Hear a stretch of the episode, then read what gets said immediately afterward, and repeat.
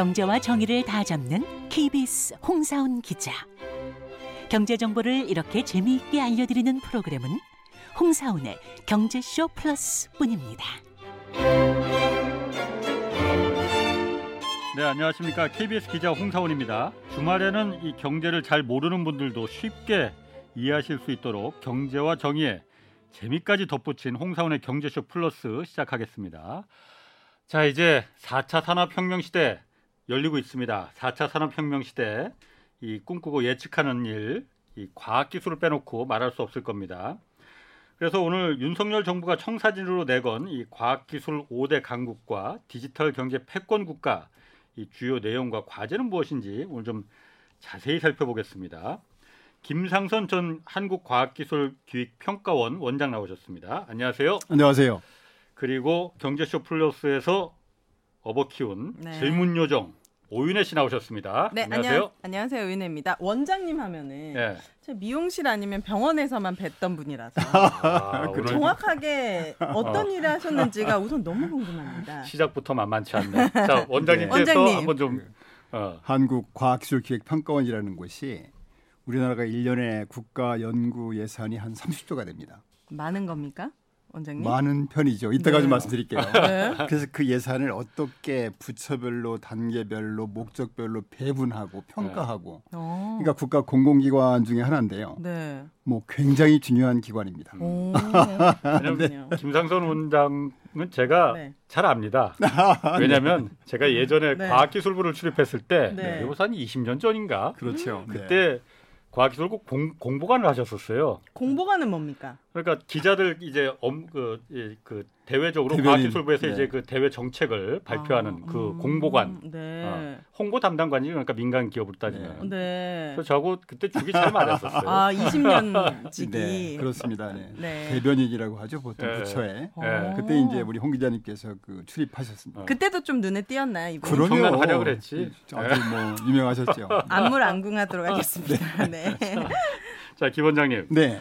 요즘 그 뭐 과학기술 패권 얘기 많이 나옵니다. 왜냐하면 미국하고 중국하고 기술로 지금 한판이 붙었으니 음. 과학기술 패권이 왜 중요한지 전문가시니까 과, 한국 과학기술 정책에 대해서 거의 한 사십 년간 지금 김 원장님 다루셨잖아요. 그러니까 네. 왜 중요한지 잘 아실 것 같아요. 아마 홍 기자님께서도 기억하실 건데요. 네. 구십 년대에 기술 동맹이라는 말을 쓰지 않습니까? 테크놀로지 네. 얼라이언스라고 그래가지고 아. 그때 미, 미국하고 기술 동맹을 해야 된다. 예. 그러니까 이게 기술 동맹, 기술 패권 이런 얘기가 사실은 예. 과학기술계에서는 이미 오래전에 음. 아주 중요한 이슈로 다루었는데 예. 이제 그것이 이제 외교 무대에 본격적으로 등장을 한 거죠. 예. 작년에 그 한미 그 정상회담 때 갑자기 기술 동맹이란 말이 튀어나왔어요. 음. 이 과학기술계에서 튀어나온 얘기가 아니라 예. 외교 무대에서 예. 기술 동맹 관계로 끌어올려야 되겠다. 그런데 예. 그런 것들이 단적인 예입니다. 그러니까 작년 과학... 한미 정상회담 그렇습니다. 작년 오, 작년 작년에 문재인 정부 당시에 네. 예. 그러니까 그만큼 예. 과학 기술이 이제는 한 나라의 국가 경쟁력을 좌우한다. 예. 이렇게 볼 수가 있는 것 같습니다. 그런데 이 이것들이 이제 주로 그 등장하게 된 배경이 아시다시피 이천십구 년에 그 일본의 반도체 소재 음. 수출 금지하는 문제라든가. 예, 예.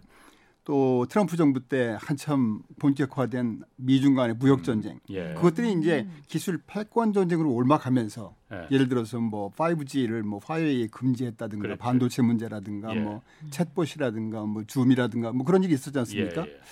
그리고 이제 바이든 정부 들어와서도 예. 바로 그 다음 날부터 그냥 행정명령 서명해가지고 음. 이제 그 반도체라든가 배터리라든가 뭐 디스플레이 이런 거에 대해서 이제 강조하셨고요. 예. 이런 것들이 점점 예. 이제 기술 동맹이라는 것이 예. 단순히 과학기술계만의 문제가 아니라 외교 무대의 가장 어. 핵심 요인으로 들어오지 않았나 그렇게 어. 보고 있습니다.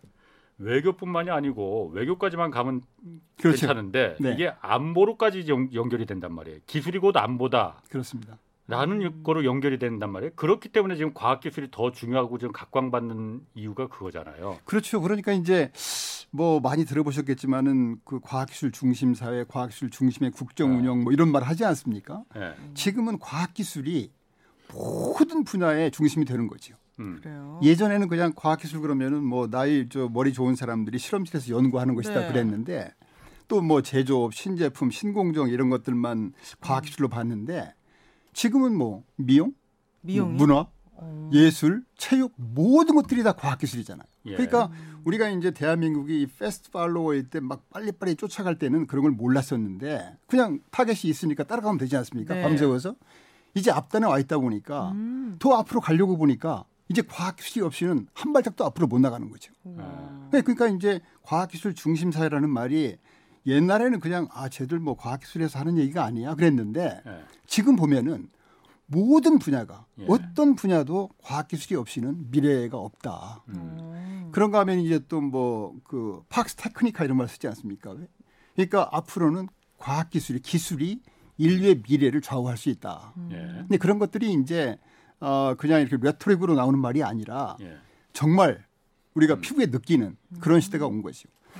기술 안보 특히 이제 음. 최근에 그 대표적인 예가 아시다시피 예. 그 대만의 티에스엠씨 문제 있지 않습니까? 예. 대만의 티에스엠씨가 지금 그 반도체 위탁 생산 파운드리 업계에 일위죠. 전 세계에 지금 오십삼 퍼센트를 차지하고 있잖아요.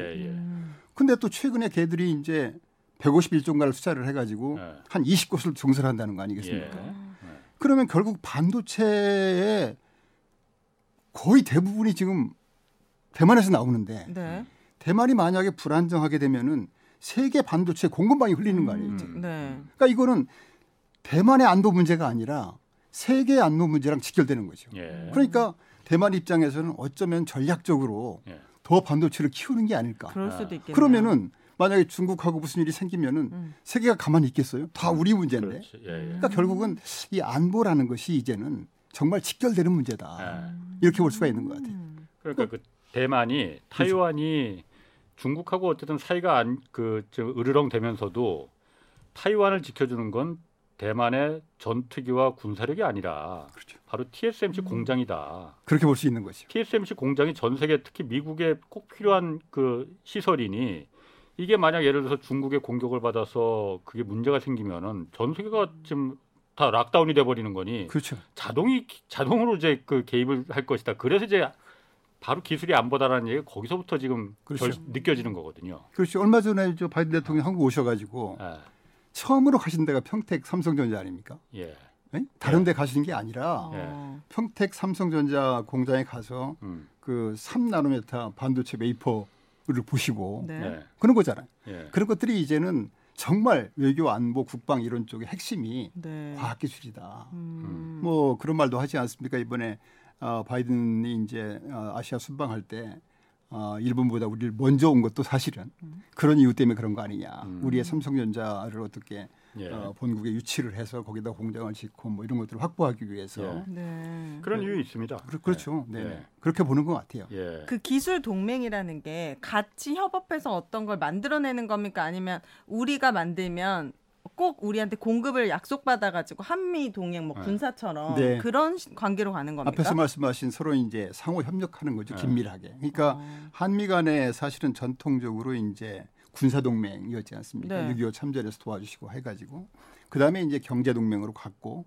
경제 동맹 경제의 핵심이 사실은 이 홍사훈의 경제쇼에서요. 네. 이 과학기술을 가, 가끔 다뤄주시는 거 정말 굉장히 감사하더라고요. 어. 그런데 욕심이 있다면. 네. 더 자주 다뤄주셔야 돼요, 사실은. 그럼 밖에 있는 피디님한테 말씀하시네. 경제의 핵심이 과학기술이기 때문에 아, 예. 사실은 아. 대한민국이 뭐 육이오 이후에 황무지 상태에서 지금 예. 여기까지 온 것은 네. 제가 볼 때는 뭐니 뭐지 해도 예. 과학기술 덕분이다. 아, 그래요? 네? 과학기술이 이끌어왔기 아, 때문에 예, 예. 그러니까 한국인들의 우수한 디엔에이도 있지만은 예, 예. 결국 과학기술 아니겠느냐. 예. 그러니까 이 홍사원의 경제쇼에서도 예. 보다 더 자주 네. 이 과학기술을 좀 다뤄주셨으면 하는 바람입니다. 그럼 네. 방송 끝나고 밖에 이제 피디 부탁을 하시고 네. 알겠습니다. 그러니까 기술 동맹이라는 게 윤혜 씨가 말했듯이 그냥 우리끼리 이렇게 그 서로 기술 있는 것 좀 그 나눠 쓰고 같이 개발하고 이러자 이런 차원을 넘어서 네. 지금 어쨌든 미국 주도의 기술 동맹이 목적은 중국을 배제시키자는 거거든요. 그러니까 아, 진짜요? 그러니까 한국의 반도체나 이런 기술을 중국의 공유하지 마라. 음. 왜냐하면 바로 중국이 바로 그 기술을 이용해서 뭐 군사적으로 전용이 될 그 수도 있고 음. 네. 그거 말고 이제 중국의 어쨌든 아이티 산업이나 반도체 산업이 더 커지면은 그게 아, 미국의 패권을 넘어서는 그게 미국으로서는 좀 두려운 거죠, 그러니까. 네. 근데 아. 우리나라가 중국에 대한 어떤 수출 이런 의존도가 높다고 배운 것 같은데. 굉장히 높죠. 그래도 아, 괜, 이렇게 미국과 이렇게 너무 끈끈하게 동맹하면 우리나라에 피해 있지 않습니까? 그러니까 이제 굉장히 스마트한 전략이 필요한 거죠. 음. 어떤 선택을 할 건지 굉장히 어려운 주제입니다. 사실은 그 음. 주제가. 그래서 어, 우리가 뭐 미국하고는 워낙에 이제 그 동맹, 혈맹 관계, 육이오 때 이제 그런 관계가 있기 때문에 네. 그런 관계를 기반으로 해서 과학기술 쪽에서도 보다 긴밀하게 협력을 해서 왜 지브이씨란 말 들어보셨죠? 글로벌 밸류체인이라고. 그러니까 공급망, 세계적인 공급망들이 어, 어. 예전에는 예를 들어서 우리가 삼성전자가 필요한 소재 부품이 있으면은 굳이 개발하지 않더라도 네. 어딘가에 그것을 싸게 질 좋은 걸 공급할 수 있으면은. 공급받으면 되죠. 음, 네. 그러니까 예를 들어서 소재 갖다가 우리가 중간재 만들어서 어, 중국에 보내면 중국이 완제품을 수출하고 음, 네. 그러니까 이렇게 분업체제가 잘 돼 있었는데 네. 이 기술 패권 경쟁이 심해짐에 따라서 이제는 그런 것들이 깨지는 거죠. 점점. 그래가지고 아. 이제 글로벌 밸류체인이 아니라 이게 지역 간의 협력. 음. 그러니까 끼리끼리. 예, 예를 들어서 어, 뭐 지금 블록을 뭐 나눠서. 미국의 쿼드라든가 뭐 이런 것처럼 이제 블록을 나누어서 네. 동맹 관계를 맺는 거죠. 이제 끼리끼리 네. 이제 이런 것들. 아, 그래요. 그러니까 미국, 일본, 네. 한국 뭐 이렇게 음. 그 자유진영끼리 음. 여기 우리끼리만 하자 이거. 그리고 네. 또 중국은 중국하고 러시아, 인도 뭐 이렇게 같이 해서 네. 저쪽은 우리끼리만 또 하자. 쟤네들이 우리 따돌리니까 음. 쉽게 말하면 이런 네. 탱, 그렇죠. 상태가 돼버렸다 이거죠. 음. 옛날 세계화는 음. 그게 아니고 그렇죠. 그렇죠. 다 같이 다 같이 우리 네. 싸게 좋은 물건 만들자 네. 이거였는데. 네. 네. 근데 이제 그런데 이제 끼기 위해서는 우리만의 핵심 역량이 있어야 되는 거죠. 네. 어, 그래야 끼워줄 거 아니겠어요. 그렇지. 그러니까 우리도 이제 삼성이라든가 배터리라든가 디스플레이라든가 이런 기술들이 있기 때문에 바꾸 이제 우리 편을 만들기 위해서 음. 이제 뭐 손짓을 하는 거죠. 대표적인 우리나라 특허 기술이 반도체 말고도 또 있습니까? 대한민국이요. 사실은 정말 대단한 나라예요. 아, 그래요? 거의 뭐 저희, 네, 그래요? 그러니까 예를 들어서 네. 이제 대만 반도체 네. 뭐, 뭐, 뭐 핀란드 무슨 아이 뭐 특정 분야에 특화되는 게 많은데 대한민국은 거의 모든 분야에서 아, 진짜요? 이 작은 나라에서 거의 모든 분야에서 세계 십 위권에 와 있다. 예를 들어서 뭐 음. 조선, 철강, 뭐 반도체, 배터리, 아하. 뭐 자동차, 음. 케미스트리, 뭐 음. 고, 석유화학 예. 거의 모든 분야가 석유화학이요? 네, 석유화학 분야. 석유 안 나잖아요, 우리나라에. 그러니까 원유 들어와서 네. 그걸 정제해서 휘발유, 디젤 이렇게 아스팔트 이렇게 다 나눠서 네. 그게 정말 돈이 되는 거거든요. 그렇죠. 그건 다른 나라도 다 할 수 있는 거 아니에요? 아, 아무나 우리나라가 잘한다는 거예요. 어, 진짜요. 그래서 우리나라가 이제 우리나라 그래서 산유국이라고 네. 하는 이유가 그거예요. 거의 모든 분야에 지금 세계 그 십 위권 안에 와 있고 네. 그 중에 일부는 뭐 세계 일, 이 위권에 와 있죠. 뭡니까 일, 이 위권? 예를 들어서 반도체, 배터리 이런 것들을 다 지금 세계 아. 탑 레벨에 와 있죠. 네. 그만큼 정부에서 이렇게 좀 전폭적으로 지, 지원을 한 겁니까? 아니면 이게 공동 노력이죠. 공동 정부도 노력. 이제 적극 지원을 하고. 또 우리 기업도 또 굉장히 발빠르게 잘 대응을 해서 네. 어, 뭐 다른 분야도 다 마찬가지입니다만은 과학기술이 아무튼 우리나라 경제 발전에 굉장히 중추적인 역할을 했고 음. 그러니까 대한민국에 오늘이 있기까지 과학기술 없이 과연 가능했겠느냐. 네. 마찬가지 논리로 과학기술 없이 대한민국의 미래를 결코 보장받을 수 없다. 음. 지금은 한 국가, 한 기업 누구도 과학기술 없이는 미래가 보장받을 수가 없어요. 음. 그러니까 옛날엔 예를 들어서 뭐 과학기술 그러면 그냥 뭐 아, 그 과학기술자가 하는 거 아니야 그랬잖아요. 네. 지금은 조금 전에 말씀드린 것처럼 문화, 예술, 체육 그게 과학기술이랑 무슨 상관이 그러니까요. 있지? 그러잖아요. 네. 근데 지금 예를 들어서 박태환 선수가 수영하는데 이 손을 몇 도로 이렇게 입수를 해야 되는 건지 네. 상의를 벗는 게 좋은지 입는 게 좋은지 음. 이런 것들이 영 점 영일 초를 다투어요.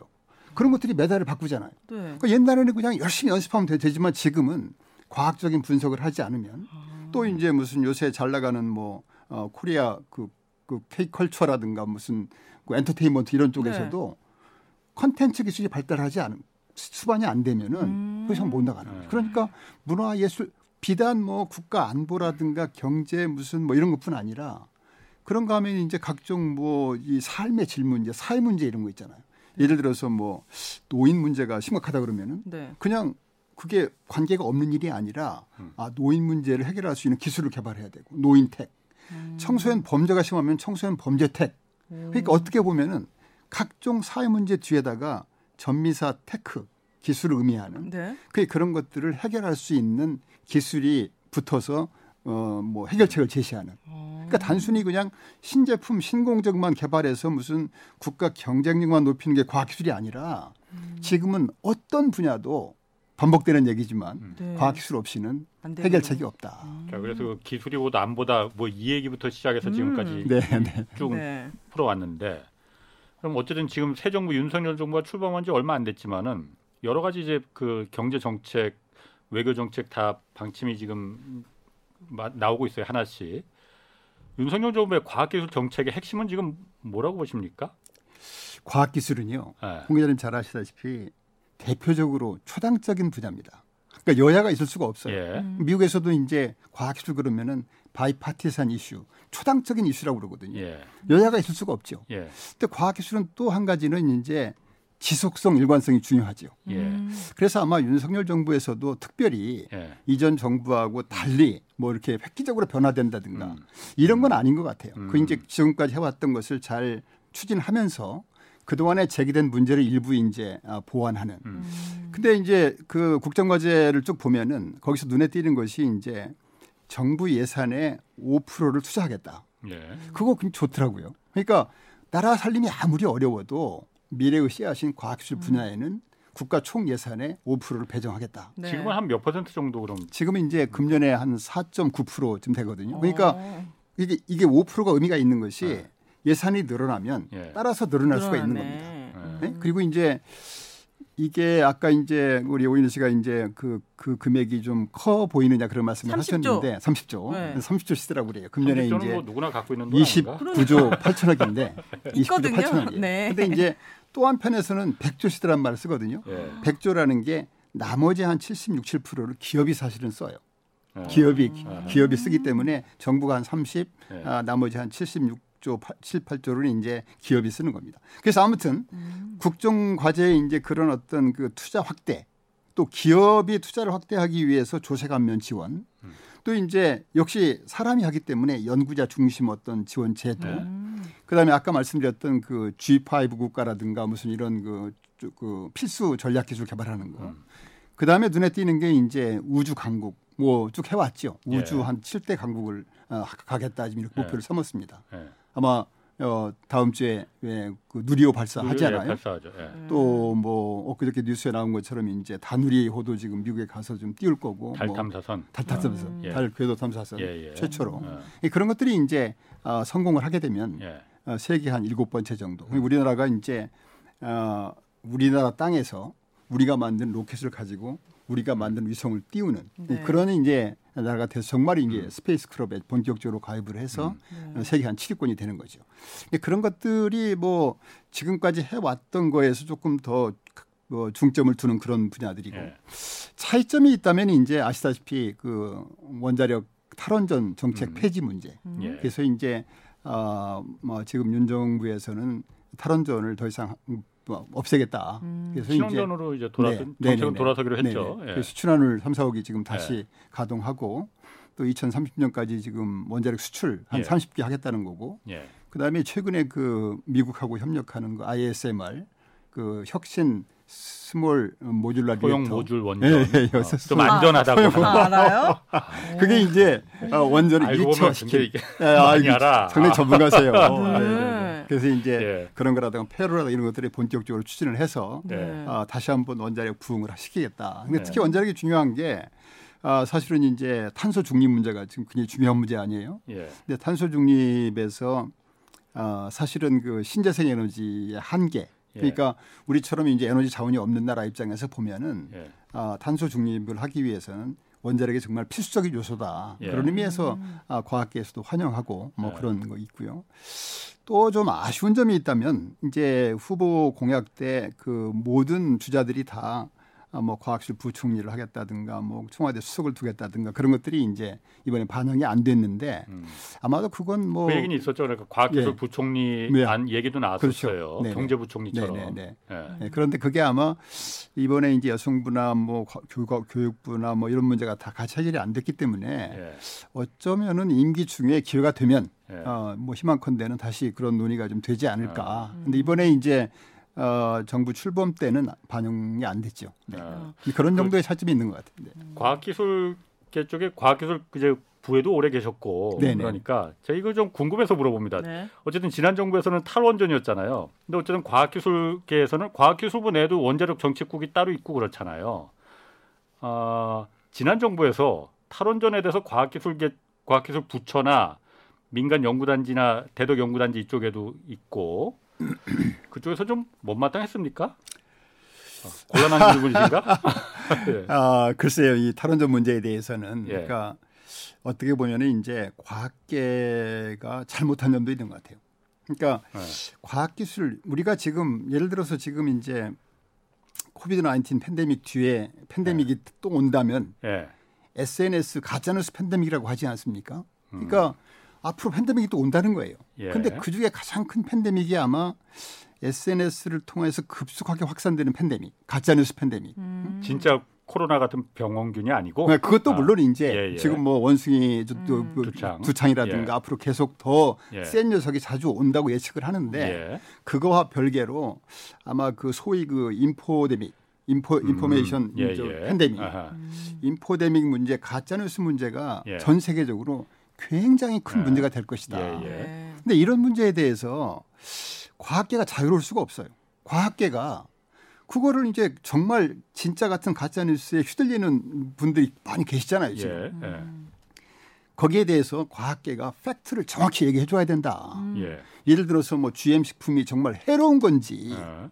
그러니까 지엠 식품이 뭐예요? 유전자, 유전자 조작해서 아. 이제 뭐 식품을 만드는 그러니까 네. 어, 뭐 식품 수확량을 늘린다든가 음. 특정 뭐 분야 뭐 음. 영양분이 많은 걸 만든다든가 그런 것들이 이제 인체. 일반적으로 좀 해롭다고 사람들이 그러는데 네. 모르잖아요 일반인들은. 네. 그런데 재작년인가 그 미국 시카고에서 노벨상 받은 분 백몇 분이 공동으로 음. 지엠 식품이 지엠오 식품이 인체에 해롭다는 아무런 증거가 없다 하는 걸 성명으로 냈어요 음. 이렇게. 아 진짜요? 그러니까 그게 일반인들이 그런 얘기를 하면은 뭐 안 믿죠. 그런 거 또 하나 가짜뉴스처럼 보이는데 정말 과학을 하는 사람들이 네. 그렇게 팩트를 정확히 알려줌으로 해서 네. 적어도 이 갈등, 가짜뉴스에서 네. 좀 벗어날 수 있지 않을까. 그런 네. 의미에서 우리나라도 이제 예를 들어서 뭐 데이터 센터 문제라든가 네. 어, 데이터 센터 옛날에 어디 뭐 제가 특정 지역을 얘기하긴 그렇습니다만 어떤 회사가 산, 산, 산 속에 네, 만들려고 했죠. 곳에. 그런데 네. 그쪽에서 막 반대했잖아요. 지역에서. 네. 이게 들어오면 뭐 거기서 전자파가 나오고 음. 무슨 뭐 막 그러지 않습니까? 그런데 나중에 다른 지역에서는 유치하려고 위해서 막 가져갔잖아요. 네. 그러니까 가짜뉴스에 휘둘린 그 지역은 또 얼마나 불쌍해요. 네. 그런가 하면 뭐, 뭐 성주의 싸드기지 때도 뭐 거기서 나오는 전자파가 막 그래가지고 심지어 여기 기상청 여기 대방동에 있는 옥상에 음. 거기에서도 무슨 인체 해로운 게 나온다더라 해가지고 데모하고 막 그러고 예. 우리 코로나 때도 뭐 소금을 뿌리면 뭐 없어진다 그래 예. 그런 음, 그러니까 이런 가짜 뉴스가 앞으로 굉장히 큰 문제일 것 같아요. 음. 지금 제가 예, 벗어났는데 네. 가짜 뉴스가 네. 원자력 네. 벗어났는데 그러니까 예. 결국 뭐냐 예. 과학계가 원자력이 그렇게 뭐 판도라라든가 그런 여, 이런 데서 그 사람들이 잘못 네. 인식이 안 될 수 있도록 예. 원자력이 그런 게 아니라는 것을 정확히 알려야죠. 예. 원자력은 제가 진짜 무식한 질문입니다. 아, 사실 괜찮아요. 네, 네. 원자력 발전소에서는 어. 전기를 만듭니까? 그렇습니다. 네. 아 그리고 어. 아니야? 어. 맞아요? 그러면 이 원자력 발전소는 신재생 에너지입니까? 그거는 아, 좀 어려운 어. 주제인데요. 그러니까 그거는 지금 경계에 있어요. 저는 저는 과학자로서는 아, 제, 전기 예. 만드는 데는 아, 맞죠? 예. 왜 비웃어요? 아니, 아니요, 괜찮아요. 원자력을 마, 만드는 곳인 줄 아는 사람이 있거든요. 아, 네, 네. 예. 전기를 만드는데 아무튼 전기를 만드는데 예. 이제 이쪽을 돌리는 힘이 태양열이냐, 풍력이냐, 원자력 발, 원자력이냐, 뭐 수력이냐 이런 거에 따라서 분류를 음. 하는 만드는 거 맞습니다. 네. 그리고 이제 분류하는 것은 이제 보통 어, 이게 원자력을 지금 신재생에너지로 분류하는 경우도 있고 안 하는 경우도 아. 있고 애매한 영역이에요. 네. 그래서 텍소노미라고 들어보셨나 모르겠는데 이제 유럽에서는 텍소노미. 이제 그쪽 안에 분류를 했고 네. 음. 우리나라도 아마 이제 그렇게 분류를 할 것 같아요. 신재생 쪽으로. 네, 네, 네. 어, 그러니까 그럼 위험해서 탈원전을 시도했던 겁니까? 전 정부. 이제 원자력 발전이라는 것이 대표적으로 이제 그렇게 된 배경 후쿠시마지. 중에 하나가. 예. 일본의 아, 후쿠시마 원전 사고가 나. 왜냐하면 단 한 번의 사고가 예. 그 나라 운명을 다 일본처럼 음. 뒤바꿔놔 버렸으니까. 네. 일본도 그럼... 지금 그 현대사를 후쿠시마 이전과 이후로 나눌 정도로 후쿠시마가 엄청난 일본에 음. 피해를 준 거잖아요. 중요하죠. 그런데 예. 원자력 발전이라는 것이 우리나라가 칠십팔 년인가 고리 원자력 시작했는데 지금까지 우리는 아이이에이 기준에 따른 원자력 사고가 한 건도 없었어요. 오. 사실은 굉장히 안전해요. 음. 다른 어떤 비행기 사고는 다른 사고에 비해서 굉장히 안전한데 지나치게 이제 후쿠시마 원전 저런 음. 것들을 보면서 공포감이라든가 두려움들이 많이 있었는데 네. 그런 것들이 이제 과학계에서 제대로 목소리를 내서 그렇지 않다는 것을 인식을 시켰어야 되는데 네. 좀 그런 점들은 알겠습니다. 좀 아쉬움이 있습니다. 네. 네. 자, 그럼 원자력 거기서 이제 정리를 하고 네. 그 제가 그 김 원장님 오셨으니까 궁금한 게 요즘 사 차 산업혁명 많이들 누군 너도나도 다 얘기하거든요. 알죠. 사 차 산업혁명 윤혜 씨도 인공지능, 들어봤잖아. 인공지능. 어, 그러니까 인공지능. 어, 그러세요. 메타버스. 어, 이렇게만 피상적으로 알고 있거든요. 네. 네. 사 차 산업혁명이 뭐길래 너도나도 이렇게 다 얘기하는 겁니까? 네, 이제 청취자들께서 이제 계실 테니까 좀 쉽게 이제 뭐 잘 아시 어. 아시는 내용을 말씀드리면은 사실은 이제 일 차 산업혁명이 이제 전기기관. 예. 그다음에 이 차 산업혁명이 전기. 예. 그러니까 이제 그 전에는 사람이 하던 것을 전기기관이 예. 하니까 큰 변화잖아요. 예. 그러니까 혁명이라고 붙였죠. 예. 그다음에 전기가 나오니까 대량 생산이 이런 게 되니까 이제 이 차 산업혁명. 예. 삼 차는 이제 인터넷이 나오니까 또 큰 예. 변화. 오. 그래서 이제 일, 이, 삼 차인데 사 차는 과연 뭐냐? 예. 이천십육 년에 그, 그 슈밥이라는 분이 이제 다보스 포럼에서 사 차 그렇죠. 산업혁명이라는 말을 꺼냈어요. 예, 예. 근데 그럼 앞에 이제 무슨 그 전기기관이나 전기나 인터넷처럼 이게 뭘까? 뭘로 네. 정의를 해야 될까? 예. 그래서 이제 핵심적인 내용이 초연결, 예. 초연결, 초지능, 아하. 초지능, 융복합, 예. 그다음 개방, 예. 그다음에 쓰나미처럼 빠른 속도, 예. 뭐 이런 것들이 이제 사 차 산업혁명을 설명하는 예. 그런 워딩이라고 볼 수가 있는데 키워드라 이거죠. 아마 그 중에서도. 예. 가장 핵심은 초연결이다. 초연결이 뭡니까? 모든 예를 들어서 지금 유, 제가 윤혜 씨하고 대화를 하잖아요. 네. 사람과 사람 간에. 근데 이제 윤혜 씨 지금 차를 타시면은 네. 사람과 기계가 대화하잖아요. 네. 야, 케이비에스로 갈까? 음. 그럼 지가 안내해주고 다 그러잖아요. 음악 틀어줘 뭐. 음. 그런데 조금 지나니까 이제 기계끼리 얘기를 하는 거예요. 음. 윤혜 씨가 집에 있는 전화기에다가 나 다섯 시에 퇴근한다 그러면은 그 전화기가 집에 있는 그 뭐 저 쿠커 저 요리사한테 아~ 야 주인님 여섯 시에 온다는데 뭐 준비해. 그런 욕조한테 이제 물이 몇 물 대표놔. 이거 다 하잖아. 그러니까 사물과 사람이 대화를 하는 거예요, 이제. 음. 그러니까 전 세계 팔십억 명이 대화를 하는 걸 넘어서 이제 사람과 사물, 사물과 사물. 그러니까 한 사백억 개가 연결이 되는 거예요, 이제. 아~ 자율차, 무인차가 지나가는데 무인차가 가려면은 계속 주변에 있는 이제 앞에 있는 차 주변에 있는 음. 구조물들하고 저, 대화를 해야 되거든요. 네. 그러니까 한 사백억 개가 초연결이 되니까 네. 연결되는 그 부분 부분마다 데이터가 나온 거예요. 데이터가. 네. 네. 그렇죠. 그래서 이제 사 차 산업혁명은 결국 데이터, 빅데이터. 네. 네. 데이터가 모이니까 이제 빅데이터가 되는 거죠. 네. 그런데 이 데이터가 너무 많아지니까 인간의 두뇌를 가지고는 이게 추론이 안 되고 해석이 안 돼요. 네. 그러니까 이제 별수 없이 에이아이한테 도와줘. 음. 그러니까 초지능, 음. 초지. 그래서 에이아이하고 이 빅데이터. 그래서 예전에 그 사 차 산업혁명을 이렇게 한마디로 표현하면은 에이아이 플러스 아이씨비엠. 아이씨비엠? 음. 아이씨비엠이라는 게 북한에서 그 대륙간 탄도미사일 말고 네. 아이씨비엠이라는 게 I가 아까 그 연결이 되니까 사물 인터넷이란 말을 써요. 음. 아이오티라고 음. 인터넷 오브 띵스. 음. 심지어는 인터넷 오브 에브리띵. 아이오이라는 말이기도 다 연결이 예. 되니까 이제. 아, 예. 그래서 인터넷이 거기서 아이가 나오고 거기서 이제 데이터가 많이 많아지니까 예. 저장이 안 돼요. 할 예. 데가 없어요. 음. 그러니까 크라우드, 예. 크라우드에 저장을 해요. 아. C. 네. 그래서 이제 그게 모이니까 빅데이터잖아요. 네. B. 음. 그래서 그게 이제 모바일 경제로 연결이 되기 때문에 M이다. 아이씨비엠인데 음. 이걸 해결하기 위해서는 에이아이가 필요하다 그래서 예. 에이아이 플러스 아이씨비엠. 아. 이게 굉장히 컴팩트하게 설명이 되더라고요. 네. 그러니까 네. 지금 과기정통부에서는 이제 뭐 디엔에이에서 데이터, 네트워크, 뭐 에이아이 그렇게 네. 하기도 하고 또는 이제 데이터.i 그러니까 네. 데이터하고 에이아이하고 결합해서 데이터.i로 쓰기도 해요. 음. 결국은 이게 빅데이터, 그러니까 네. 그 디지털 혁명, 디지털 전환 네. 이런 것들이 아마 사 차 산업혁명의 핵심이다. 그렇죠. 이게 진행이 됐죠. 이렇게 우리가 됐는데 잘 안 돼요. 사람들이 그동안에 익숙해 있던 관성이라든가 또는 뭐 이해관계자 간의 네. 갈등을 해소하기 위해서는 이게 잘 좀 더디더디 가던 거예요. 근데 갑자기 코로나십구 팬데믹이 딱 왔잖아요. 네. 그러니까 코로나십구 팬데믹의 특징이 뭐예요? 그러니까 사회적인 거리는 멀어지지만 그렇죠. 언택트, 음. 이 디지털 거리는 가까워지잖아요. 이렇게. 음. 그러니까 언택트, 온택트, 디지털 전환 이런 것들이 막 갑자기 되는 거예요. 음. 그러니까 인간끼리는 관성이라든가 이해관계자 간의 어떤 그런 문제 때문에 해결을 못했던 것들인데 코비드 나인틴이 와가지고 갑자기 해결사, 음. 촉진자 역할을 하는 거예요. 음. 그래서 지금 이제 원격 진료, 원격 교육, 다 원격 회의 다 그런 것들이 되잖아요. 네. 그래서 아마 어, 앞이 코비드 나인틴 팬데믹이 지난 뒤에도 이게 굉장히 빠른 속도로 더 진행이 되지 않을까 그렇게 예측을 하고 있는 거죠. 음. 그러니까 아까 제가 좀 부연 설명을 하면은 모든 게 다 연결된다고 했잖아요. 네. 사물끼리도 연결된다는 게 이렇게 이해를 하면 쉬울 것 같아. 자동차끼리 만약 대화를 한다고 하면은 윤혜 씨 차가 앞에서 오고 내 차가 마주 보고 하면은 네. 차끼리 대화를 하는 거야. 속도 올립니다. 지금까지는 괜찮아요? 사람이 여기 깜빡이를 켜도 나는 좌회전할래 뭐 이렇게 오, 하잖아요. 네. 이 차들끼리 이 주인님이 윤혜 씨가 어디로 가는지를 다 알아. 그러니까 오. 앞에 차한테 음. 대화를 하는 거죠. 야, 나 지금 좌회전할 때니까 너 거기 나오면 안 돼. 가만히 있어야 돼. 음.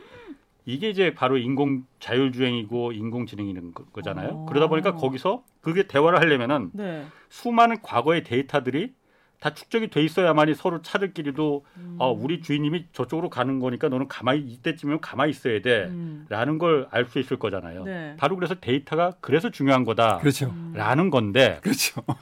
지금부터 제가 김 원장님한테 그걸 물어보려고 합니다. 네. 네.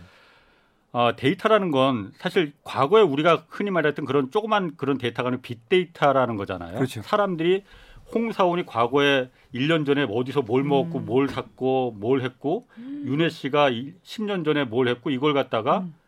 나는 기억을 못하는데 그렇죠. 다 저장돼 있어. 다 저장돼 있잖아요. 구글은 다 알고 있다는 거 아니에요. 네네네. 애플도 다 알고 있고 내 네. 스마트폰이 다 기억하고 있다는 거잖아요. 네네. 이거는 그런데 네. 전부 다 미국 기업들이잖아요. 네. 데이터를 갖고 있는 건 다 미국이잖아요. 네. 한국의 삼성도 현대자동차도 갖고 있는 게 아니잖아요. 네. 그러면 지금 윤석열 정부가 디지털 경제 패권 국가를 만들겠다는 게 이제 저는 그게 딱 와닿던데 그게 가능하겠느냐? 우리가 안 갖고 있는데 데이터를 어떻습니까? 그 부분이? 그러니까 이제 우리가 그 천구백구십팔 년에 그 아이엠에프 금융 위기 때나 예. 이천팔 년에 그 이천칠 년에 그 금융 리먼 브러더스 사건 났잖아요.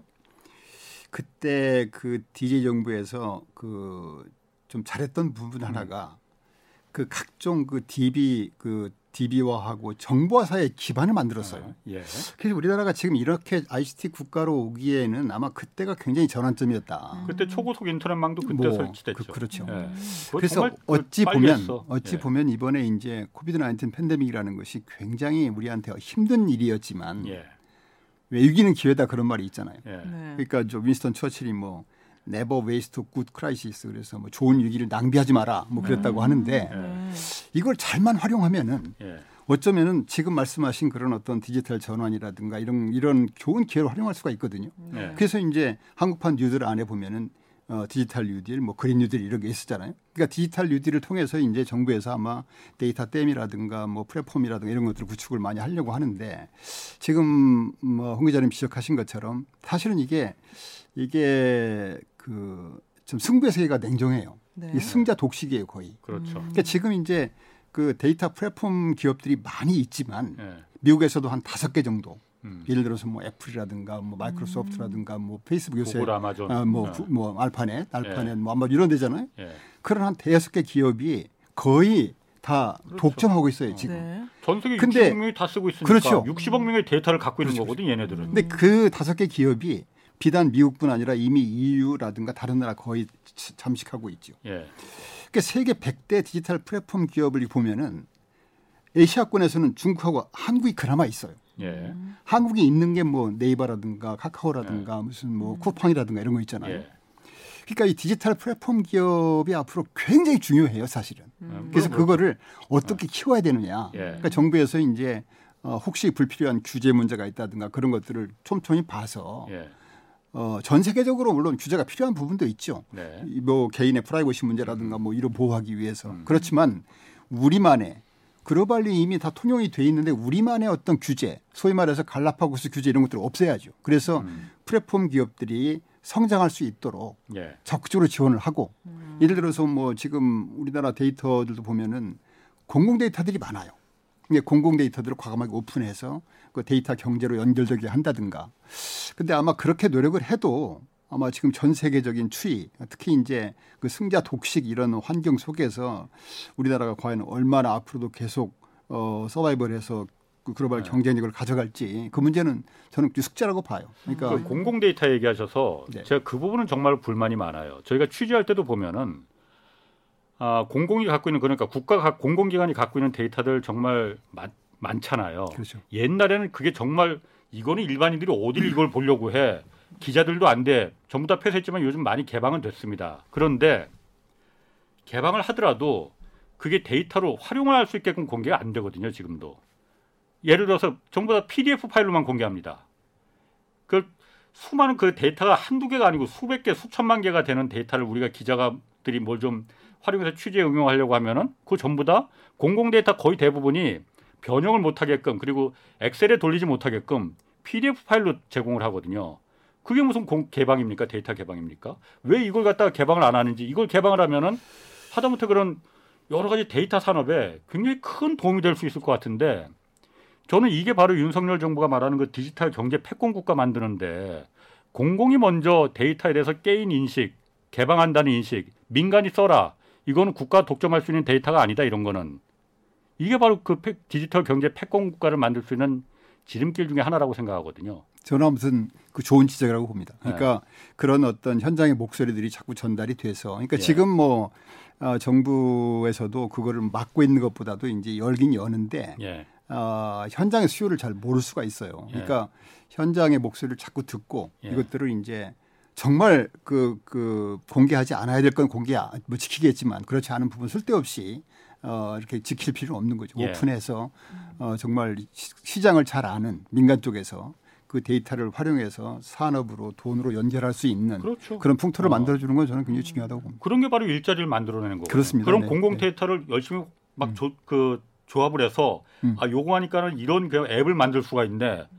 그런 거에 사람들이 미치는 거거든요. 스마트폰 네. 가진 사람들이. 네. 네. 네. 네. 네. 옛날에는 불가능했던 이거를 국가가 네. 독점했던 네. 그런 데이터를 이용해서 내가 어느 참치집에 갔더니 아, 이 참치집은 몇 날 몇 월 며칠에 식품위생법에 걸렸던 집이야 음. 라는 걸 이 스마트폰이 알려줄 수 있는 거 아니에요. 네. 그렇죠.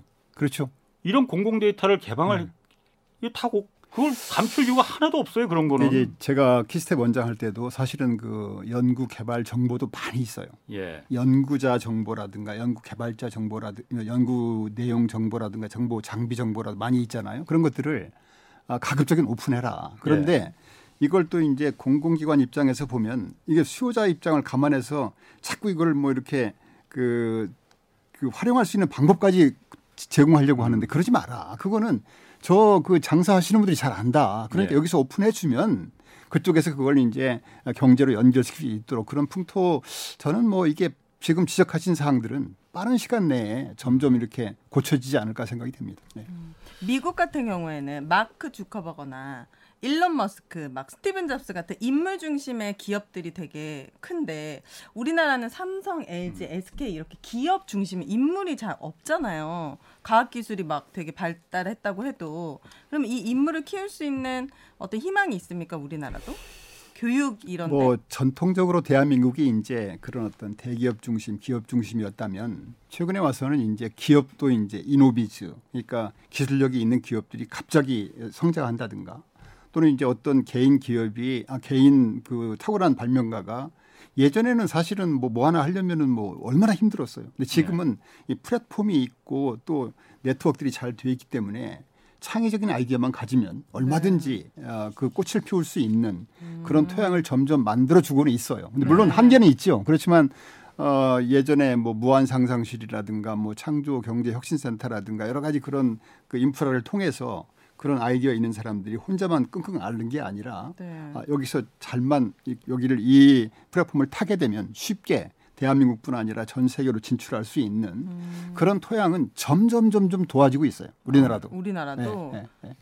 자 그러면은 네네. 지금 그런 아까 윤혜 씨 질문도 일론 머스크나 주커버거 뭐 음. 얘기 들었지만은 우리 지금 학교 음. 청소년들이 그런 사람들 동경합니다. 아 나도 저렇게 돼야지. 그런데 음. 그 우리 학교 교육 체제나 이런 게 그런 창의성이나 이런 부분 뭐. 워낙 많이 한 얘기라서 그거는 뭐 창의성 얘기는 제가 더 이상 하지도 않을게요. 네.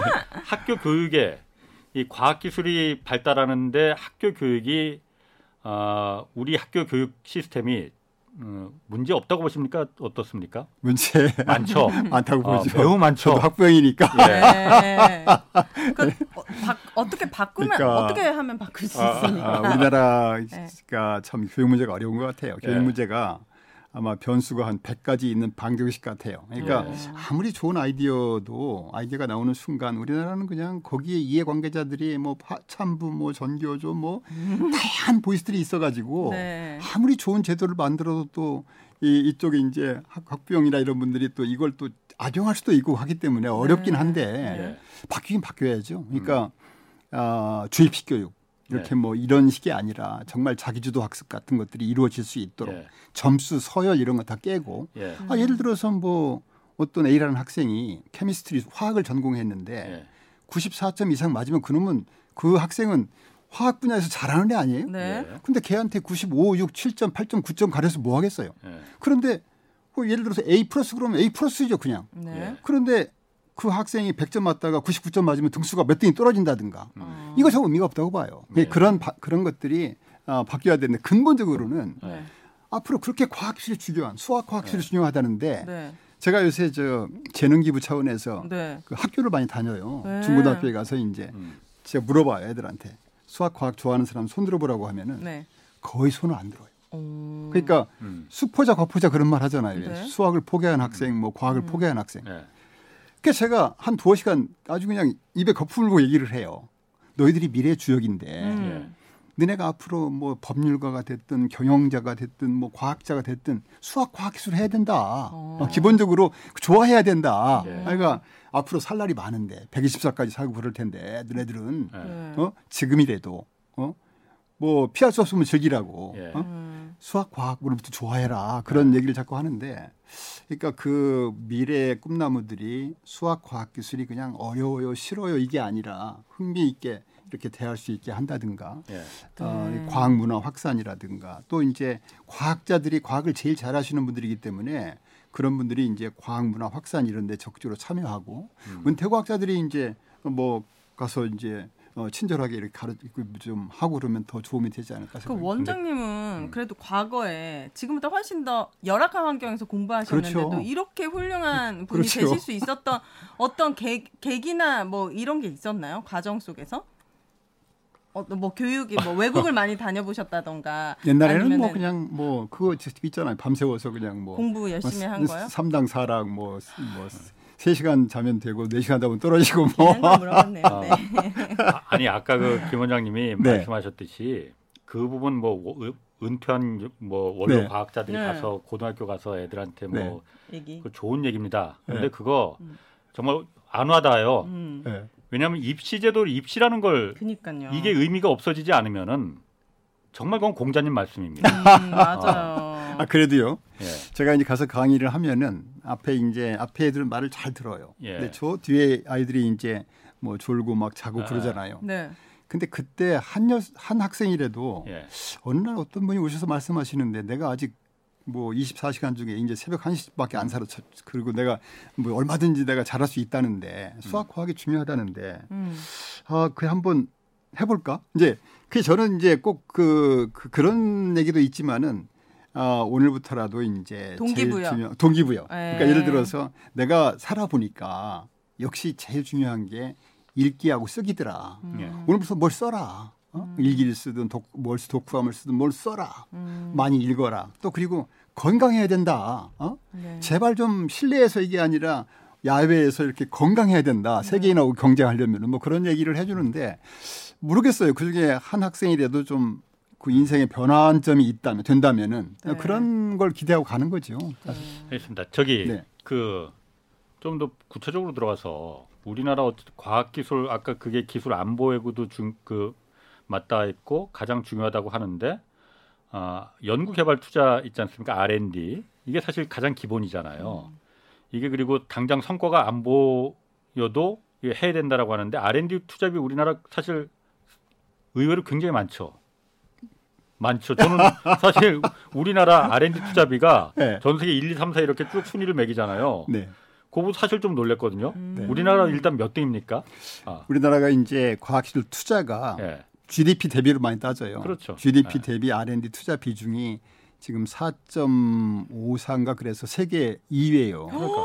그러니까 일 등이 이스라엘이죠. 일 등이 이스라엘인데 어. 이제 이스라엘은 오이시디 국가가 아니기 때문에 어. 그걸 빼면은 사실 일 위고 어. 절대 규모로도 세계 오 위입니다. 예. 세계 오 위. 절대 금액 규모로도. 네, 금액 규모로도. 어. 지디피 대비로는 세계, 세계 사실상 일 등이고. 네, 세계 예. 일 등이고. 그런데 어, 사실은 그거는 아까도 말씀드린 것처럼 기업 부분이 다 포함된 거예요. 음. 그러니까 그중에서 정부 포션은 예. 삼십 조라는 돈밖에 안 되는 겁니다. 음. 삼십 조. 근데 삼십 조라는 돈이 삼성전자가 지금 일 년에 알앤디에 쓰는 돈이 한 이십오 조 써요. 아.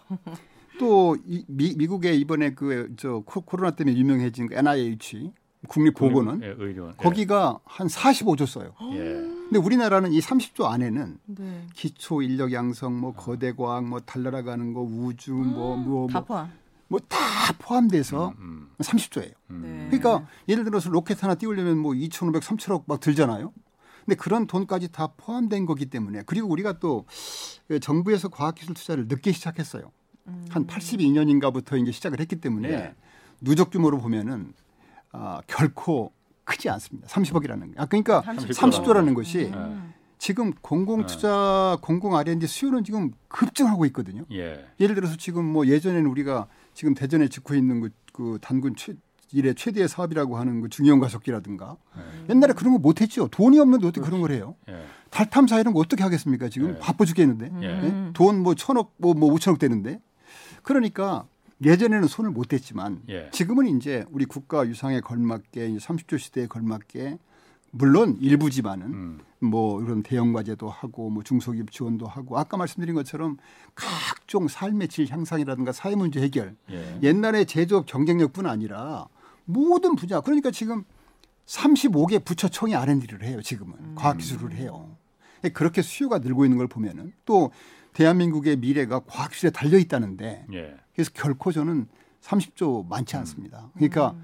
나라 살림이 아무리 어려워도 예. 미래의 씨앗인 과학기술 투자는 아끼지 예. 말아야 된다. 음. 근데 그거를 이제 매년 이렇게 부, 예산 부처랑 자꾸 씨름을 하니까 예. 그거보다는 아까 이제 우리 윤석열 정부에서 지금 어, 정부 총 예산의 오 퍼센트 이상은 투자하겠다. 예. 이게 좋은 그 저 타겟 같아요. 그래서 예. 아무리 어려워도 예. 응? 우리가 최근에도 그랬거든요. 우리가 금년에도 이제 작년 대비 팔 점 팔 퍼센트 늘었어요. 음. 이십구 조 팔천억이라는 건 작년에도 그 전에 비해서 십 점 삼 퍼센트 늘었고 이런 식으로 이제 나라 살림이 아무리 어려워도 최근에 뭐 복지 수요나 수요가 많잖아요. 예. 그래도 음. 과학기술 투자는 역대 정부 할 것 없이 계속 늘려왔어요. 그건 예. 저는 참 잘한 일이라고 보고 예. 앞으로도 이 투자는 계속 늘려가야 된다. 다만 과학기술계에서는 어, 감사하면서 세계적인 성과로 답을 해야 된다. 뭐 당연한 얘기죠. 뭐 늘상 그런데 하는 얘기지만은 제가 과기부 출입할 때도 그랬지만은 그 투자하는 거에 비해서 나오는 게 별로 없지 않느냐. 그리고 어, 아, 그 성과가 네. 뭐 물론 성과를 다 모든 게 그 그렇게 막 휘황찬란한 성과가 필요한 건 아니지만은 그런 부분에 대한 지적은 좀 어떻습니까? 사실 그게 맞지는 않는 건데. 아, 아. 저는 이제 과학계에 있는 예. 사람으로서는 좀 사실 억울하죠. 예. 음. 과학 이제 기초과학 같은 것도 보면은 이제 논문 하잖아요. 예. 그럼 제가 이제 과학자라면은 논문을 한 편 쓰는 게 과연 우수한 건지 평생 예. 백 편, 천 편을 쓰는 게 유, 우수한 건지 예. 모르잖아요, 사실은. 그러니까 그, 그분이 돌아가신 뒤에야 네. 업적을 평가받을 수도 있는 거고. 네. 그러니까 요새 뭐 임팩트 팩트하니 뭐니 또 이제 안 되니까 그거 따지고 하는데도 불구하고 이 과학기술 성과를 평가하는 게 참 쉽지가 않아요. 마땅한 방법이 없어요. 음. 그 특히 이제 공공 섹터는 아까 이제 무슨 신제품, 신공정을 만드는 것들은 그나마 뭐 총요소 생산성이니 뭐니 그런 방법들을 쓰는데 나머지 공공 분야 평가를 어떻게 하겠어요? 뭐 그 뭐 달나라 가는 거, 극지 연구, 우주 연구를 평가를 하겠어요. 뭐 사람 키우는 걸 평가를 하겠어요. 뭘 하겠어요. 그러니까 사실은 평가의 방법이 별로 없어요. 예. 그런데 어, 흔히 이제 경제가 어려워지거나 나라가 어려워지면은 과학기술계 성과가 없잖아 이거. 음. 뭐 고비용 저율구조 아니야. 뭐 밑빠짐 독에 물붓기 아니야. 음. 뭐 그런 얘기를 하거든요. 네. 그런데 무슨 증거가 있느냐 거기에 대해서 제가 이제 어디 학회 하나 가서 그런 얘기예요. 당신들 그 증거를 만들어 봐라 좀 그 근거를 어떻게 아, 방법을. 아. 근데 만약에 그런 거 뚜렷한 증거나 방법이 없으면 예. 그런 근거도 없이 과학계 음, 폄하하지 마라. 네. 과학계가 지금까지 이런 성과가 뭐 예를 들어서 뭐 세계 기관들이 평가한 거 보면은요 블룸버그에서 이노베이션 인덱스 지난 팔 년간 우리가 음. 일, 이등 했어요. 네. 이유에서 자기들이 얼마나 우수한지를 따지기 위해서 이유하고 다른 미국, 일본 다 포함한 평가를 해보니까 예. 지금 구 년째 지금 한국 일 위예요. 예. 또 뭐 아이엠디 우리 좋아하잖아요. 아이엠디에서도 과학 분야가 이 위고 뭐 기술 분야가 십칠 위고. 아이엠디가 뭐죠? 아이엠디 스위스의 그 경영개발원 있잖아요. 음. 거기서 이제 보통 예. 발표를 하거든요. 예. 일 년에 한 번씩 이제 국가 경쟁력 순위라든가 아, 예. 순위들을. 그다음에 코스트 지표라는 것도 뭐 우리가 세계 한 팔 위째고요. 또 세계 지적재산권기구 와이포에서 나오는 것도 우리가 세계 십 위권 들어가 있고 예. 특허는 뭐 우리나라가 전 세계에서 지금 삼 위로 돼 있고요. 예. 논문 기초과학을 늦게 시작했지만 기초과학도 지금 어, 양적으로 세계 십 위 음. 또는 뭐 인용 편수에서도 지금 오이시디 기준보다 훨씬 위에 있고 예. 그래서 결코 나쁘지 않거든요. 그래서 예. 제가 볼 때는 어, 확실한 근거가 있이 뭐 이렇게 평가를 한다면 뭐 할 말이 없지만. 예. 그런 것 없이 과학계가 네. 그동안에 참 엄청난 성과를 이루었는데 그 성과를 폄훼한다는 것은 저는 음. 결코 온당치 않다고 봅니다. 과학, 결국 과학기술은 사람이 하는 건데 아니 칭찬은 고래도 춤추게 한다는데 음. 저, 열심히 일하는 사람들한테 음. 자꾸 성과 없다고 하면은 네. 뭐 시월 첫 주에 음. 노벨상계절 되면 괜히 뭐 과학계가 뭐 무슨 죄진 것처럼 어, 그럴 필요 없잖아요. 예, 그런 건 좀 사실 억울하죠. 물론 네. 물론 이제 더 세계적인 성과를 내기 위해서 노력은 해야죠. 예, 예. 그러나 네. 이제 그거를 지금 그런 공격에 네. 대해서 좀 디펜스를 하라고 네. 하면은 그렇게 네. 말씀드릴 수가 있습니다. 원장님은 래퍼를 하셨어도 진짜 포, 포즈가 없이 너무 화술도 뛰어나시네요. 정말. 죄송합니다. 질문이 들어갈 어, 틈이 없네. 내가 그래서 과교 공보관할 때도 그거에 정말. 많이 당했어 기자들이. 와, 말씀을 원래 남자들이 이과 계열이면 말 잘 못하거든요. 왜 이렇게 말씀 잘하시는 겁니까?